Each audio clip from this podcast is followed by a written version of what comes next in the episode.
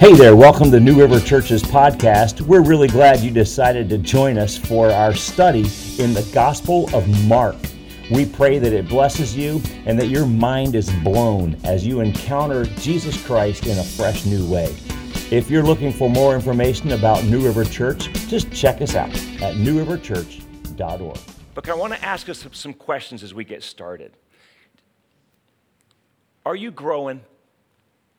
Like, are you becoming more like Jesus? Like, are you more like Jesus now than you were 2 years ago? Let's just use that as a foundation place. Let me just ask a couple of evaluation questions just to help us flesh this out a little bit and drill down a little further. Are you more generous than you were 2 years ago? More generous with your time, with your money, with yourself? How about self-controlled? Are you more self-controlled than with your eating, with your drinking, with your language, your sexual thoughts, emotions, feelings? How about your soul? Is your soul more at rest? You know, like when everything else gets quiet, is your soul quiet too? Are you settled or unsettled? Sometimes that's a good way to think about your soul. We have that unsettled feeling. That's your soul. How about your private life? Is your private life in order, more in order than it was 2 years ago? Like we were to follow you around with a camera all day, would there be anything that surprised us about you? Like, whoo, can't show that to the kids, right? No? How about your relationships? Are they more satisfying than they were 2 years ago or less satisfying? Are they more life-giving or more life-draining? How about the mission? Let's talk about the mission. Like, how are you doing on the mission that Jesus has given to us to do? Are you making disciples? Is there anyone else who would say, I'm closer to Jesus because of you? The mission, like, how are you doing on the mission? How about your priorities? Have they changed for the better? Or are they still basically the same as they were 2 years ago? And notice what I'm not asking. I'm not asking if you're reading your Bible more or praying more or going to church more. Did you notice that? Those things are good. They really are. But they're not a true measurement of genuine heart change. Your heart can be all messed up and still increase in those activities. The tricky thing you see in becoming more like Jesus is that it's not something that we can measure, is it? But here's the deal. It's not measurable, but it is noticeable. It is. If positive changes are taking place in your life, it's noticeable. And the people around you typically can see it. And sometimes you even get comments like, something's different about you. They notice it. You can't measure it, but you can notice it. See, that's why I ask then, are you any more like Jesus now than you were 2 years ago? You see, being a Christian means that you follow Jesus. And if you follow Jesus, he rubs off on you. And over time, if you follow Jesus, you look more and more and more like him.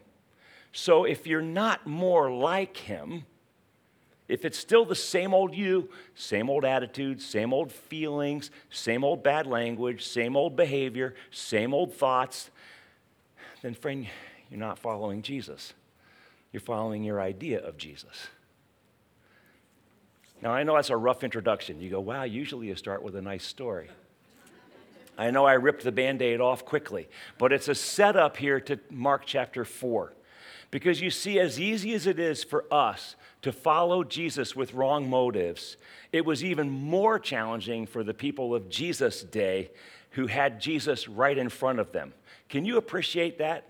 Like, can you just imagine you have Jesus in the flesh right in front of you, and he's healing, and he's doing miracles, and he's passing out free food, and he's paying taxes with coins that you find in a fish's mouth. Like, you know what I mean? Like, wow, who wouldn't want to get a piece of that? You know what I mean? Can you see it? It's April 15th. Jesus, you want to go fishing? Right. We could use, that'd be a great way to pay my taxes every year, wouldn't it? Yeah. It'd be super tempting to only relate to Jesus as a problem solver, wouldn't it?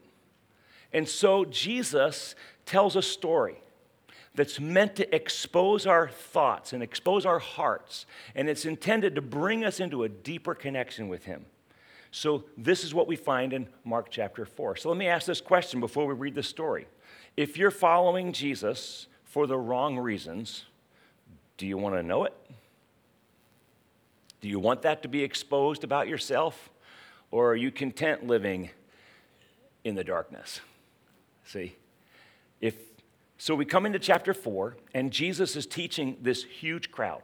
So big, in fact, that chapter 4, verse 1 tells us Jesus has to get in a boat in order to get some distance, put himself in the water. The crowd stays on the shore so that he can teach them. In Mark chapter 4, verse 2, it says that Jesus taught them many things in parables. Parables. What are those? Parables. The Gospels record 52 parables of Jesus. So it's the way that he taught. A parable, one scholar defines them as comparisons, similitudes, and stories used to disrupt our thinking and to invite us to reconsider reality.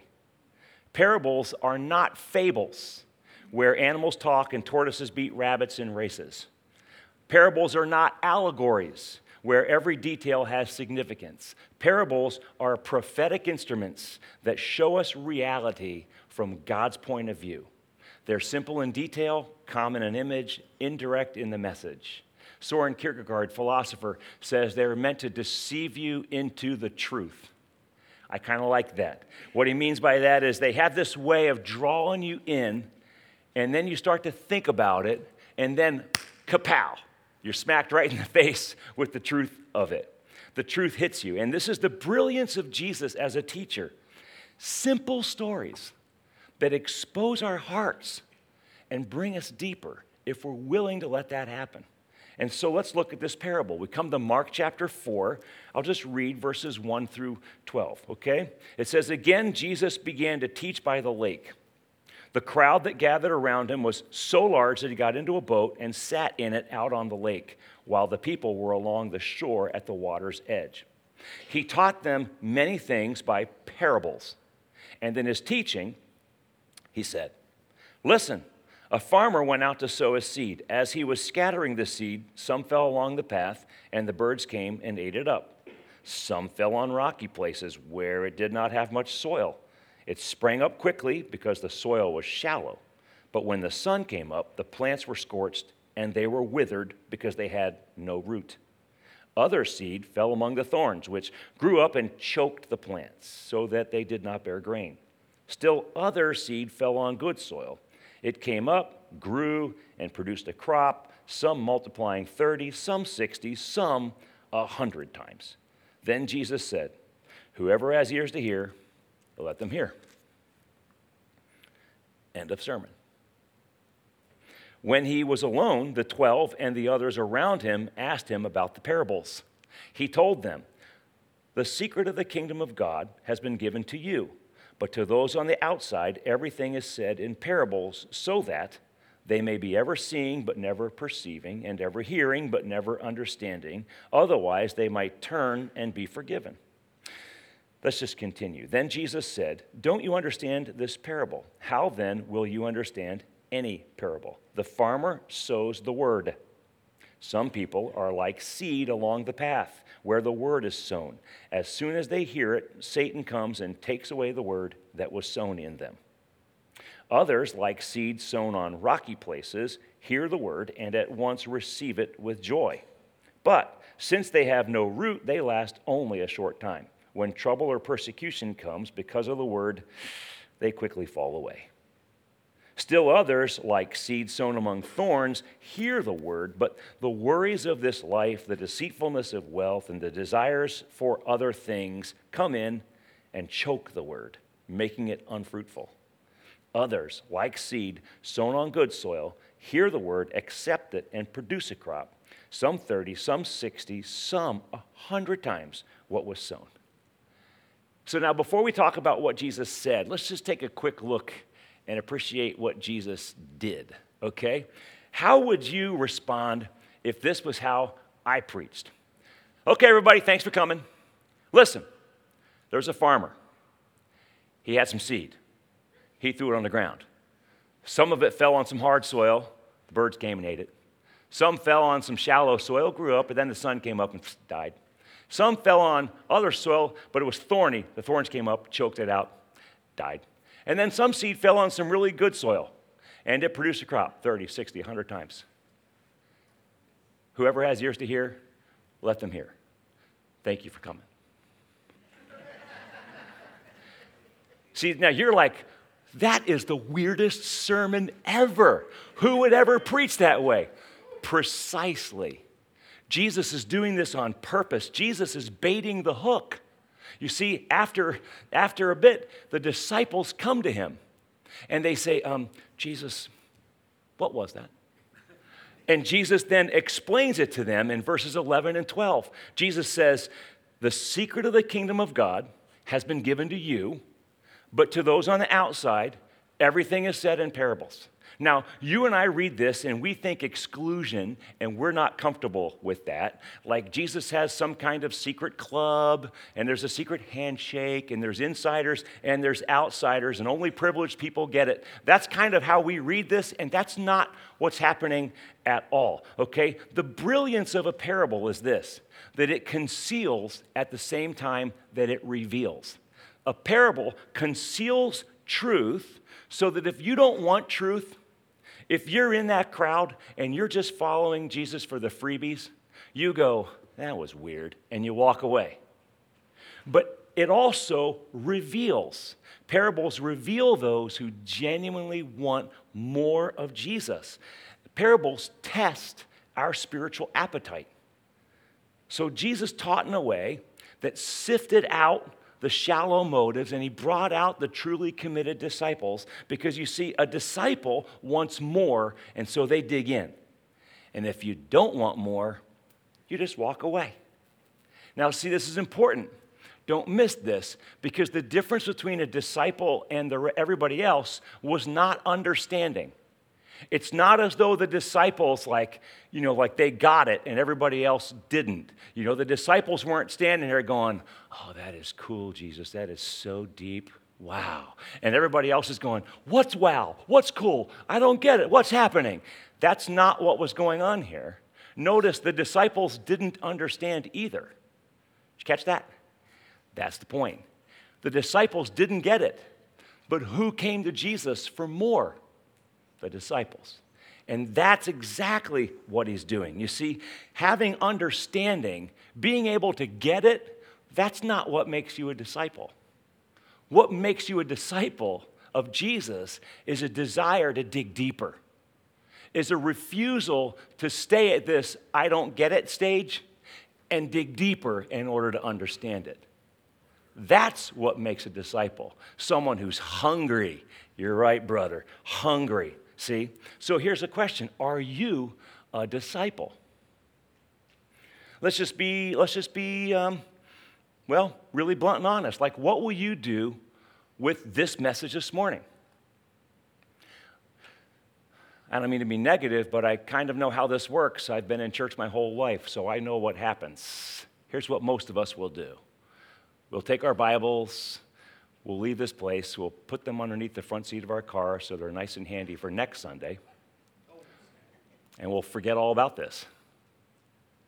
Oh, if you're in a life group, maybe you'll keep your Bible in your journal there until life group, and then you'll put it under your front seat, and it'll be ready for next week. But either way, the results are the same. And whatever you don't understand, you'll just let it go. And whatever you do understand, you'll probably forget. Because that's how it usually works with most of us, isn't it? But can I tell you, that's not how a true disciple behaves. A true disciple takes this, they dig into it, they're like, huh, so Matthew also told the parable of the sower. I wonder what Matthew said. Luke also said the parable. I wonder what Luke said with the parable of the sower. See, that's what a disciple does. A disciple goes out to coffee with somebody and says, hey, I've been thinking about Sunday morning. Blah, blah, blah, blah, blah, blah, blah. Here's what God's talking to me about. What's God talking to you about? Da, da, da, da, da, da, da, da. We process it. That's how a disciple behaves. You tracking? And that's the person that grows. Now, starting in verse 13, Jesus begins to explain the parable to those who asked, okay? And it breaks down simply this way. You've got a farmer, some seed, and four types of soil. You got a farmer, some seed, and four types of soil. So here's our outline for the rest of this morning. Who's the farmer? What's the seed? Who are the soils? If you like outlines, there's your outline, nice and simple today, okay? Who's the farmer? Verse 14 says, the farmer sows the word. So I think we can just safely say this. Ultimately, the farmer is God. It's Jesus in this context. He's the one sharing the word, isn't he? So God is the ultimate farmer, friends. So let's be clear, right? He has the missionary heart. Like God wants everyone to come to know the freedom and the forgiveness that he offers in Jesus. This is his heart. 1 Timothy 2:4 says that he wants all men to be saved and to come to a knowledge of the truth. So that's God's heart. Ultimately, he's the farmer. But I think you can also safely say that you and I could be the farmer as well. That a farmer, just to use this analogy, is every faithful Christian who is striving to live their life with gospel intentionality. That's the farmer sowing the seed.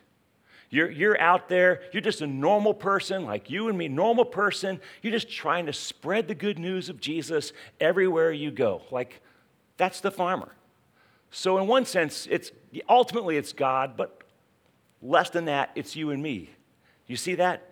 And if this seems overwhelming, just let me just encourage you this morning, because you're like, oh man, okay, this is one of those sermons where I got to go preach to everybody. Okay, if you're getting nervous, let me just encourage you with these two things. Here's all it takes to be an effective farmer. Ready? You just need to be awake, and you need to assume. You need to make an assumption. First, you need to be awake. You need to have your eyes open to the people around you. Do you see them? People are everywhere. And do you see the need? People who need Jesus are everywhere, right? So I open my eyes, be awake to it. The second thing I need is to assume. Assume that God is at work all around you, because he is. Assume that the neighbors you have are there on purpose. Assume that it's not an accident that you have the neighbors that you do. It's not an accident that you share the cubicle with your coworker that you do. It's not an accident that you're standing in the checkout line with these people on this day. Like, that's not an accident. God is intentional. God is purposeful. God is at work. And God has placed you, his man or his woman, in that spot at that time, see? So I just need to be awake, and I need to assume to be a good sower. So friends, get sowing. Come on, farmer, my farming friends. Let's get busy throwing some seed out there, right? Now you go, what is the seed? Well, that's the next question. Verse 14 defines it for us very clearly. The farmer sows what? The word. So the seed is the word of God. That's the seed. And this is good news for us if we're reluctant farmers. Think about it. Your job is simply to sow seed. The word of God is like seed. And seeds are two things. Seeds are small and seeds are powerful. What two things are seeds, everybody? Small and powerful. They're small. You can drop a seed without anybody hardly noticing it. And you can carry them with you everywhere you go. How about this? Like, you ask a subtle question to someone just to make them think. You just dropped a seed.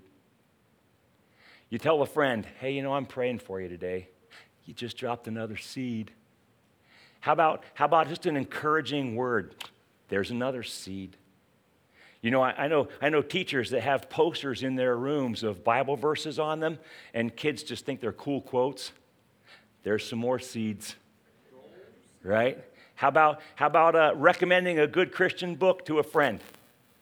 There's a seed.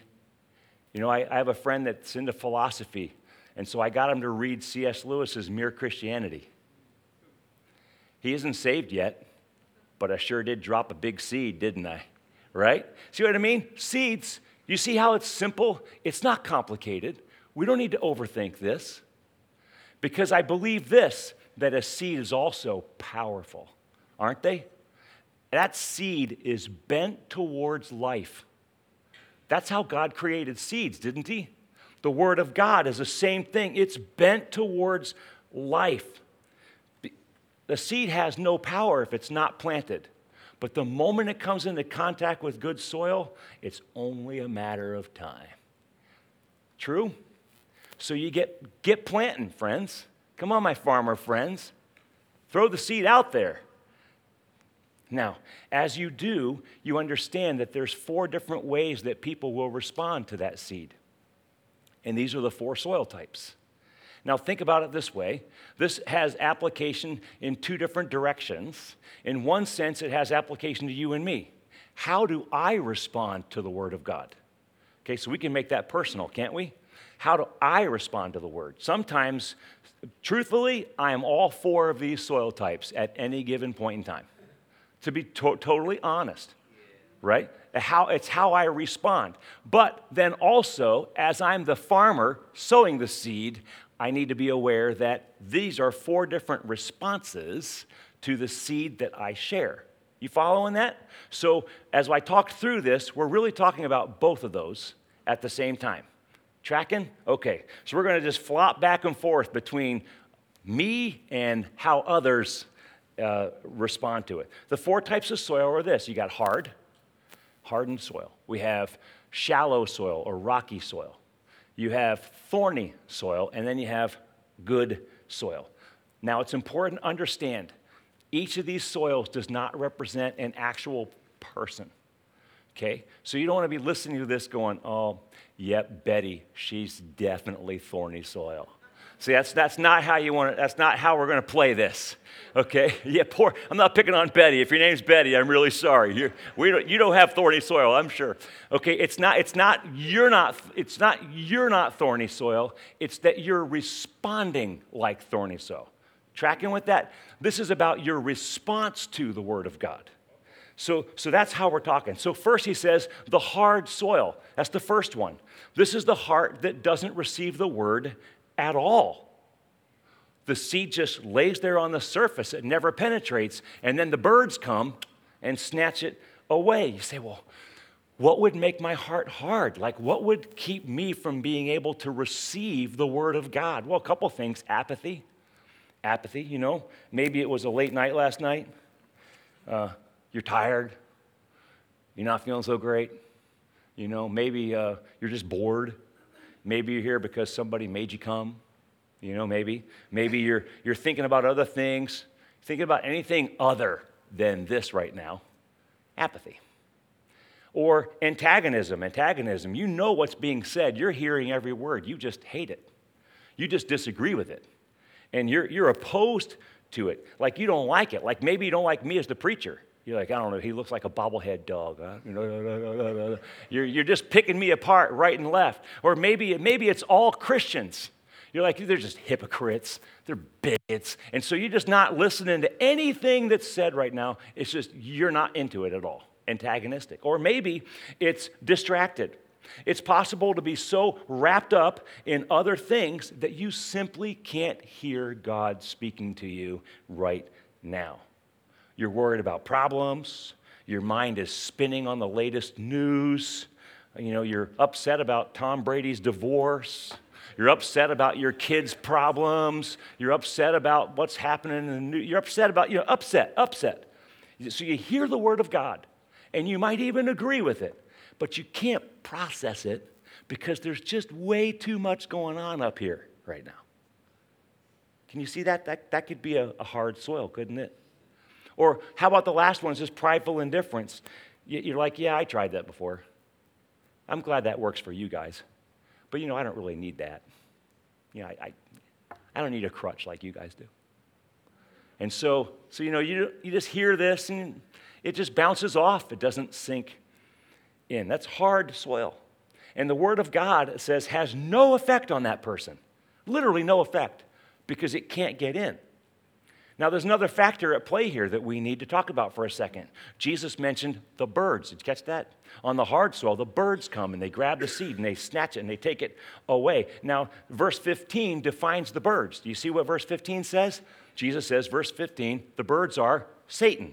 Satan comes and he snatches the seed and he takes it away. He steals it. He steals the word from our hearts. So if the seed doesn't get planted in, if it doesn't penetrate beneath the surface, right, the seed just gets stolen, and the devil steals it by lies. Sometimes he steals it by just confusing philosophies that are so prevalent today. It's something that we need to consider. I just want to give a specific word to our parents this morning, just for a second. You know, Christian parents, I love you. You're doing a great job. Like you're working hard to plant good seeds in your kids' lives, aren't you? You're teaching them about Jesus at home, family devotions maybe, you have your prayer times, bringing them to Sunday school, you're sending them to Christian camp, you're sending them to good Christian retreats, maybe youth group, you know, you're paying to send them to Cornerstone maybe or whatever, that kind of thing. And that's all good things, and you are to be applauded for your efforts as a Christian parent to raise your children in the way of God. But you need to also consider the effect of the birds and how they can snatch the seed. How many parents, you know, good Christian parents do all these things and then fail to recognize your kid is spending 8 hours a day on social media, scrolling through their phone? Or you can do all these good things and yet not bother to vet their teacher at school. Or do all these things and not bother to vet their coach. See what I mean? Like the birds can come and snatch these seeds away. And we want to be careful. We want to be vigilant. Counsel your kids, and help them to be wise about what they watch and what they listen to and who they interact with, because these are all things that have an impact on the effect of that seed in their little lives. So that's the hard soil. I'm not saying your kid's hard, just that was just an extra. Now the second soil is this, the rocky soil, the shallow soil. This is the emotional response to God's word. This is the thing that happens a lot at retreats and summer camp, you know. The mood is right, the music's right, the preacher's right. It's just like, oh, Jesus, I'll be a missionary. Yes. Oh, it's beautiful, with tears at the campfire. And then we get home and it gets a little hard, and we just forget. We let it go. We let it slide. This is an emotional response. See, the first time it gets difficult, the first time it costs something, it gets painful, we bail out. Sadly, this is the Christianity that many people have because it's what God sold to you. Hey, you want peace? Hey, you want love? Hey, you want joy? Try Jesus. So you try Jesus. And you give your heart to Jesus because it feels good in that moment, but don't give your mind to Jesus or their strength to Jesus or their habits or their wallets or their mouths or their sex lives or et cetera, et cetera, et cetera. We just give them my heart, you see. And these people bought a false gospel. They bought the lie that Jesus is your problem solver, so when the problems don't go away, when they're not living their best life now, they give up on Jesus. Essentially, I think this is what's going on in the deconstruction movement in the church. You have a lot of young people that grew up in the church, and they grew up with the ask Jesus into your heart and feel the love message. And now they're young adults, and they realize they're not feeling the love too much, and it's easy to just bail out on it. They've discovered that the world is painful. They've discovered that it's hard to follow Jesus, and they become critical of Christianity. See, that's a shallow response to Jesus. As long as he makes me feel good, I'm committed to following him, but the moment pain comes, I become disillusioned and I walk away. The third type of soil is the thorny soil. This is the faith that dies slowly, little by little over time. This person hears the word, and they welcome it. The problem is they welcome everything else too. It's interesting, isn't it, that the thorny soil is marked by pleasures and the shallow soil is marked by pain. And pain and pleasure are two things that will take us away from Jesus maybe faster than anything else, right? So the thorny soil is pleasure. Did you notice that? He says the worries of this life, the deceitfulness of wealth, the desires for other things. What do? They choke out the word, don't they? The previous soil we looked at, shallow, is marked by pain, right? They receive the word. When it gets hard, they leave. This person, the thorny soil, they don't give up. They just fade away because pleasures have distracted them. They've just choked out the seed. And I see this dynamic all the time. Let me just apply it to a couple of folks. Like I see this happening of single people.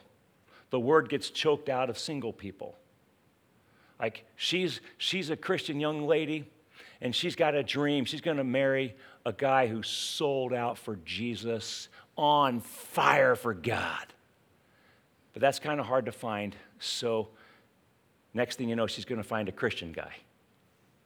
And that gets hard to find. So let's just find a guy that goes to church.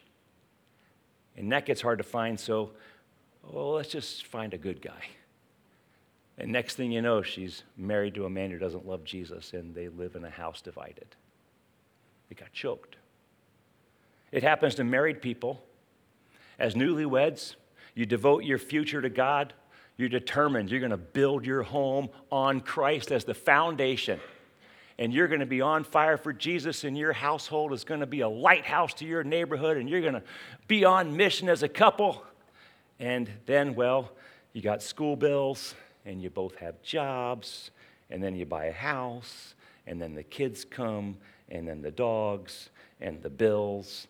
And before you know it, you don't have a Christ-centered on-mission home. You have a comfort-driven, consumer-centered home with a Christian label. Or the word gets choked out in churches. Happens to churches all the time. We begin lean and on fire. We're going to win this city for Christ. And then we get organized, and we form committees, we build structures, we manage budgets, we develop traditions. And next thing you know, before you know it, you can't remember the last time your church led anybody to Christ. The word gets choked in Christian parents. Christian parents, your baby's conceived, and you just believe that she or he is just a miracle from God. You're like, oh, man, the anointing is on this one, right? And you're praying for that, and it's going to be awesome. She's going to light the world on fire. And then she or he is born, and you dedicate that baby to the Lord, and you just give that baby over to all. This is going to be a Samuel. You know, you start prophesying over, this is going to be a world changer right here, this child.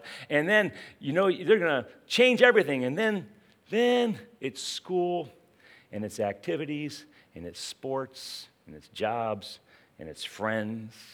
And before you know it, he's 17 and not walking with God. But he's really good at basketball. You see how the word gets choked. It's a slow death in the thorny soil. It gets choked. You say, how do you change this? Like, how does a hardened heart, how does a shallow heart, how does a thorny heart, like, how do I change that response? How do I break out of that? It's not great news, but the best answer is a storm.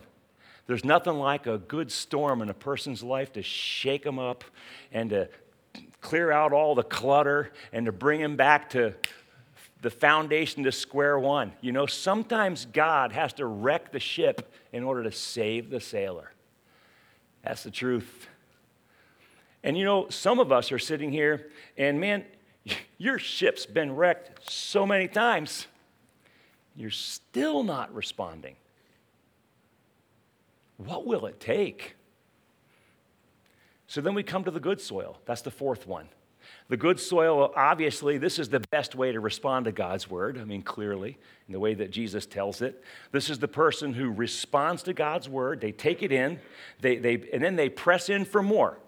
Like, they take the word, and I want more of the word, and I want to understand that more. And they receive it, and they work with it, and they dig into it, and they apply it to their lives. See, they want Jesus to change them, so they apply the word to their lives, right? And what happens is this person produces fruit. And fruit is two things. Let's just define fruit this way. Fruit is your character. It's the character of Christ. And fruit is also the impact that you have on the world around you. Fruit is those two things. It's character and it's impact. It's character. You become more like Jesus. You become more mature, like the questions we began with this morning. Like your attitudes, your feelings, your thoughts, your words, your actions, those start to get shaped by Jesus, right? And then there's also the impact that you have on the world around you. And you notice that some 30, some 60, some 100, what was sown? So be encouraged, okay? Whether your life is producing 30, 60, 100, that's really not the point. The point is you're producing. That's the point. There's an impact to the world around you. I love the fact that God's not looking for superstars. Don't you? Because I'm not a superstar. Most days, I don't even think I'm in the universe. You know what I mean? Like star, wow. I'm like barely an asteroid. You know what I mean? I'm space dust. Don't you feel like that sometimes? If I'm following that analogy, right? God's not looking for superstars, you know? He's just looking for men and women who will receive his word, who will humbly receive his word and then respond to it. Because remember, that word's powerful. If that word has a chance to get in your heart and you begin, you let that thing get in there and you let that begin to work in you and you start working it, that word is going to change you over time. And Mark wraps up this little section in chapter 4 with 3 more short parables. And we're not going to read them for the sake of time, but just look at them quickly. Would you? You have 3 parables, one about a lamp and 2 more about seed. You see that? And so the first one is this, and these 3 go together. They finish off this section in Mark. So you have a story about a lamp on a stand. The purpose of a lamp is to shine. The purpose of the seed in your hand is to spread it, is to plant it. A seed does no good in your pocket. It has to come into contact with soil. A seed has no power if it's not in the soil. Follow? And so the same with a light that is useless if it doesn't shine. A seed is useless if it's not planted. And so put that seed in your hand, get busy planting it. And then verse 25 is a warning. And here's how this goes. Essentially, it's this. The faith that you enjoy in Jesus is intended to be given away. And if you insist on just keeping it to yourself, if you insist on not really responding to it and not letting it change you, like if you insist on that, then you're in danger of losing it. That's verse 25. And then he has the parable of the growing seed, and that's just encouraging. Because it's like this, how does a seed grow? How does all this work? Anybody know? I don't know. Do you know how it works? Then write a book. You'll be a millionaire, right? Nobody knows how this works. It's a miracle. You put that seed in there and it just grows. It does its thing. Yeah. See? That's the point of that next parable about the seed. The farmer plants it. He doesn't know how it happens, but he wakes up and, hey, look at that. There's a squash in the garden. Hey, I didn't put the squash there. It just came up by itself. And he says the same thing works in the Word of God. As you're spreading the seed, you don't know how that works. You don't know how it changes somebody. But then you see it work, and you say, it's a miracle. It's encouraging. So see, the cool thing for you and me is this. As the farmer, the cool thing is the pressure's off. All I get to do is just share the seed, right? I'm not responsible for what happens after that. Like, there's stuff that goes on after that that's totally out of my control, isn't there? My job is simply to just share it. Just be real with it. Be out there. Live my faith out loud. Like, that's my job. And the Lord just does the rest, see? And then this last story is the story of the mustard seed. And many people are familiar with this little mustard seed story, but essentially this is Jesus' vision for where we're going to and what we're doing. This is Jesus' vision for the kingdom of which you and I are a part of. See, we have to kind of snap out of this mindset that I need to make a big splash in order to make a big difference. I don't have to do that. The movement of which you and I are a part, catch this, the movement of which you and I are a part as Christians began as a mustard seed. And it now spans the entire globe. Follow that? Like, here's an acorn. I Brought that out of my backyard. Here's an acorn. You see one seed, but can you see the forest in that acorn? Because there is a forest in there, isn't there? This acorn becomes one oak tree. That oak tree drops more acorns, which become more oak trees, which become more acorns. See, there's a whole forest in this one seed. So don't underestimate the power of just one seed. Don't underestimate the power of the movement that you and I are part of. Don't underestimate the power of a small group of us meeting around flagpoles for 10 nights in a row. Just praying, just asking God to work. Like, you know what I mean? Like, you think, oh, did anything big happen? And I almost hate that question. Like, hey, well, what happened? And as though like, you know, if the fire didn't fall and the dead didn't rise, like, then it must have not really been a very good prayer meeting. And I'm like, no, not at all. You know what happened? We scared the bejeebers out of hell. That's what we did for 10 nights in a row. You know what's happened? We claimed our schools for Jesus 10 nights in a row. That's what happened. See, it's an acorn. You think it's just so small. It's not a big deal. But give that thing to God. Plant that thing in the soil, and you will be shocked at the results of it. You see? This is the kingdom. This is the power of the kingdom that you and I are a part of. Jesus has given us a vision for what it is that we're doing. Farmers. He's giving us a vision for what we're doing. See, Jesus, you know, he compared his own death to the planting of a seed.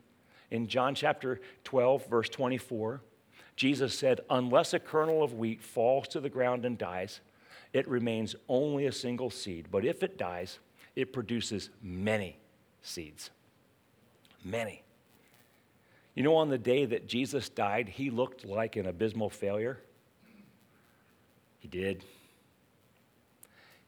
Yet, 2,000 years later, hundreds of millions, if not billions, of people on this planet have pledged their allegiance to him and found the purpose and the freedom and the forgiveness and the life that he came to give.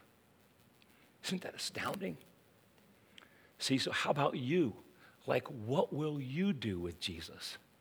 See what I mean? What will you do with Jesus? What will you do with the seed that you've been given in your own life, you know? The big message here in chapter 4, and Karis, you can come. The big message here in chapter 4 is application. Isn't that really the difference between the good soil and the other three soils? Is really what they do with it, isn't it? It's application. That's how I respond. An application is not just a decision that I make emotionally, right? It's not that camp decision. It's not, oh, like that's a great start to sign the card and say, yes, I will, Lord. Like that's a great start, but it doesn't end there. Wouldn't you agree? Like application needs to happen. So that's the difference, really, between a good soil, this people of good soil, and the other three responses. Remember last week we looked at chapter 3, and we looked at those different responses to Jesus. In a sense, these four soils, are similar to those four different responses that we talked about last week in chapter 3. They were fleshed out for us. It's one thing to have an emotional connection to Jesus and to think that he's really great as long as he helps me out. It's quite another thing to say, okay, Jesus, I'm all in, and I'm willing to do the work to follow you. I'm willing to do the work to receive your word and let it change me, let it do its thing in me. I'm willing to do the work that when I don't understand something, I don't just say, well, that's weird, and walk away, but I actually dig in and I try to understand it. I talk to a Christian friend, we try to work through it. Because do you see that maybe you not understanding it might be God's way of taking you deeper? I say this before, I think, you know, God gave us a mind just so he can blow it. I do. I think so. He did. But it's not enough to just go, oh, yeah, wow, I don't get that, and walk away. I need to say, okay, Lord, I don't get that. Now I need to dig in. Now I need to understand. Now I need to call up somebody. We need to talk through this, you know. And then it's not just, now I have good notes. Now it's, okay, now what do I do with this? So, Father, thank you for this word. I pray, Lord, that it has found its way into good soil.